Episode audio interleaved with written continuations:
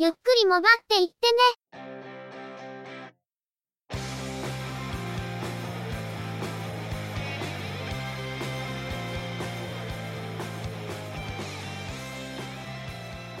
モバイル、通信、IT 関連のニュースや話題などを取り上げて、中の人なりの意見や感想を述べてみたり、製品レビューまがいのことをしてみたり、いろいろと見聞や体験について、お話ししてみるポッドキャストです。ゆくもばのおしゃべりは、合成音声でお送りしています。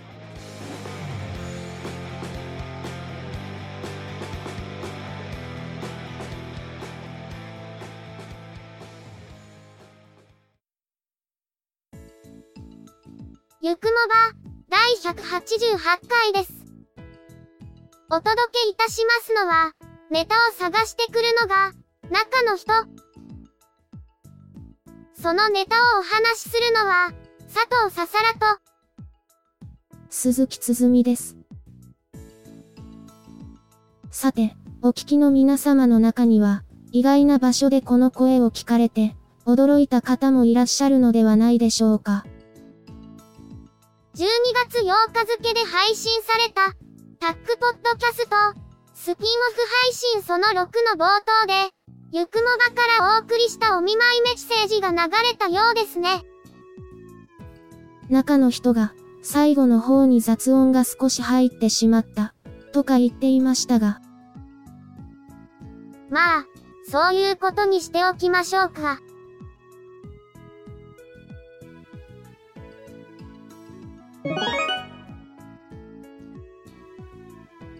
それでは、今回のニュースです。プラスワンマーケティングは、東京地裁へ民事再生手続きの開始を申請しました。同社はフリーテルブランドのスマートフォンなどの製造、販売を手掛ける企業ですが、債権者に対しての支払いが困難になったとして、民事再生手続きを申請。申し立てに伴い、フリーテルのスマートフォンユーザー向けに提供しているサービスのうち、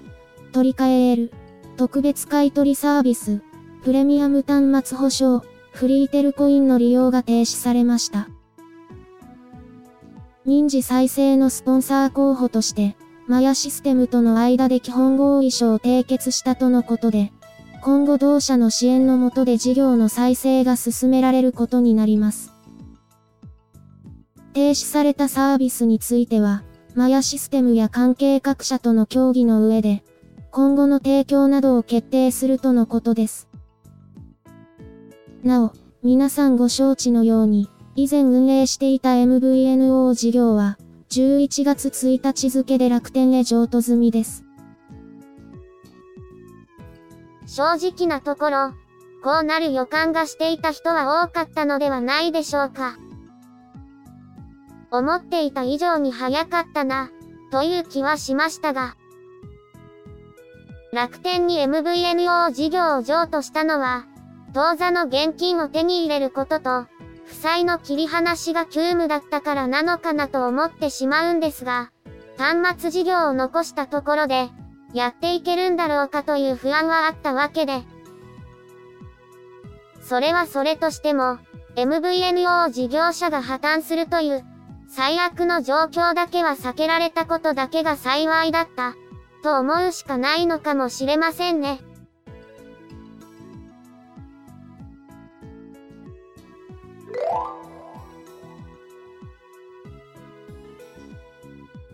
NTT レゾナントは、シムロックフリースマートフォン、507プラプラを発表し、オンラインストアでの販売を開始しました。3月に発表された、507プラスのスペックを強化したモデルで、メモリーとストレージの強化、液晶パネルのタッチ精度の改善、カメラの高解像度化などが施されたそうです。ディスプレイは5.5インチ、フル HD 解像度、CPU は、メディアテックの MT6750T、1.5GHz と 1.0GHz のオクタコア、メモリーは 4GB、ストレージは 64GB、アウトカメラは1600万画素、インカメラは1300万画素。SIM カードスロットはマイクロ SIM カードとナノ SIM カードの2つ。デュアル SIM デュアルスタンバイ。DSDS に対応。507プラス同様。au の 3G 音声通話をサポートし、DSDS が3キャリア対応になっているのが特徴です。507の投入後、マイナーチェンジでついに3代目になりました。先代、507プラスはイグゾ液晶ディスプレイであったのに対して、今回は LTPS 液晶パネルになっているとのことですが、性能的な違いはないんでしょうかメモリー、ストレージ、カメラを強化し、さらにタッチパネルの精度を改善するなど、マイナーチェンジとしては結構しっかりと手が入っている印象です。507プラスは、BSDS 対応のスマートフォンとしてはコストパフォーマンスが良いという評価もありましたが、今回の507プラプラも、スペックアップで多少価格が上がったとは言っても、それでもコストパフォーマンスの良い BSDS 対応端末ですね。最近、あまり Android で欲しいと感じるスマートフォンがない中の人ですが、今回もかなり気になっているみたいです。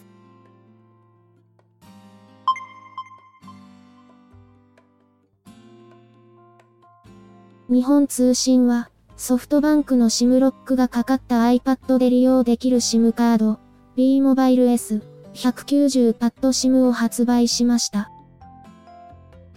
iPhone 向けの B モバイル S990 ジャストフィット SIM 同様、段階制の料金プランを採用しており、月間 100MB までは基本料190円、100MB 超、1GB までが540円。その後は 1GB ごとに350円が加算され、上限は 10GB までとなります。最低契約期間、解約金の設定はなく、ソフトバンクのネットワークでのデータ通信が利用可能です。ソフトバンクの MVNO サービスが増えていますが、日本通信が新しい手を打ってきました。今度はソフトバンクの SIM ロックがかかった iPad 向けに、段階性のデータ通信 SIM の提供ということで、以前は日本通信は高いというイメージがありましたけど、価格面でも他のサービスと比較する気になる価格設定になってきていますね。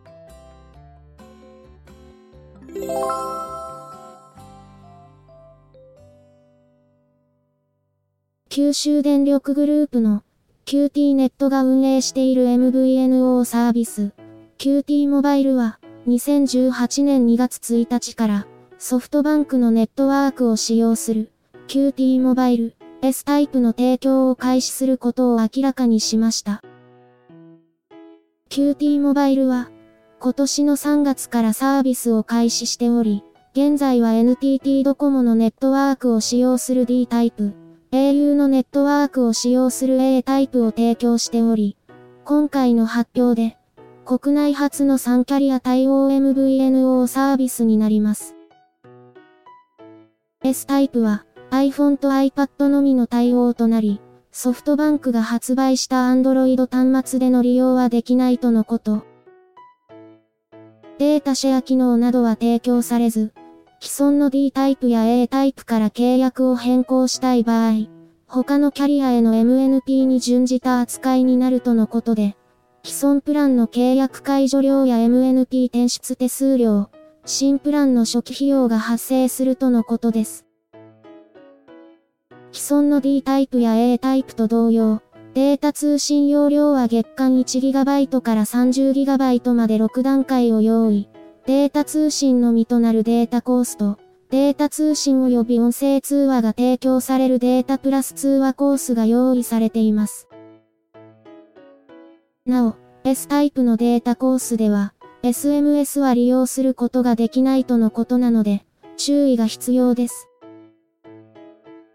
ちなみに、QT モバイル直営ショップ、福岡天神店と北九州小倉店の店頭で契約手続きを行えば、即日で利用可能とのことです。iPhone および iPad のみ対応とのことですし、QT モバイルのサイトに掲載されている案内を読んでみても、ソフトバンクの SIM ロックがかかっている端末を対象としているようです。ソフトバンクから乗り換えるユーザーを取り込みたいんでしょうが、ソフトバンクで Android を利用しているユーザーは、どうにも他への行き先がない状態が続いていますね。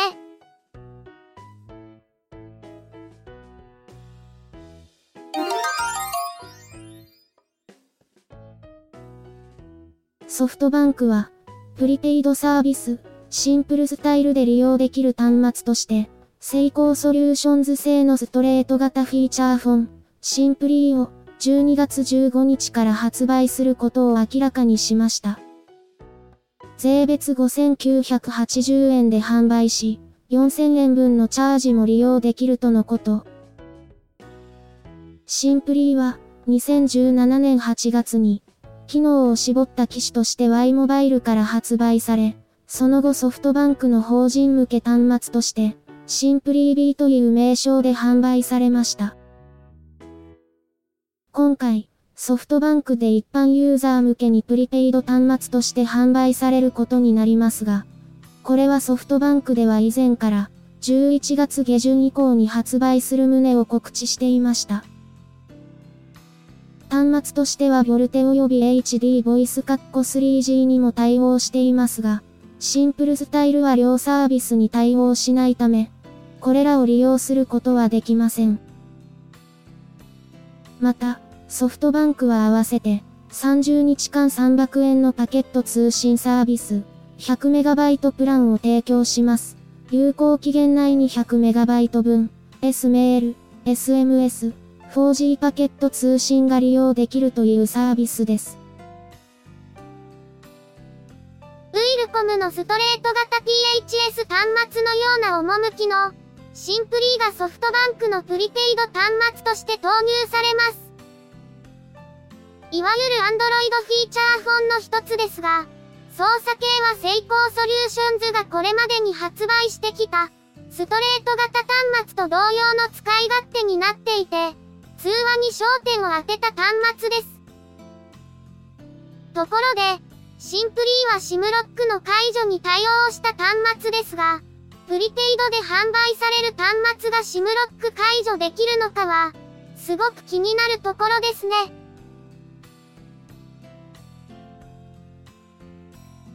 今回のニュースは、以上です。ニュースでは取り上げませんでしたが、ARM プロセッサで動く Windows 10が正式に発表されたようです。以前の Windows RT のような、機能的に限定される Windows ではなく、ARM プロセッサ、具体的にはクアルコムのスナップドラゴンで動作する、フルスペックの Windows になるようです。ASUS、HP、レノボが製品化を発表しており、来年の春頃からは製品が出てくるみたいですね。バッテリーでの駆動時間が、従来のパソコンよりも長いとか、薄く軽くできるとか、色々とメリットはありそうですが、実際どのようなものになるのかは気になりますね。近頃の中の人は、モバイルパソコンにもある程度以上のスペックを求めているので、ARM 版 Windows マシンが中の人のモバイルマシンとして活躍することはないかもしれませんけど、中の人のことだから、製品が出てきたら言うことがコロッと変わってるかもしれないけどね。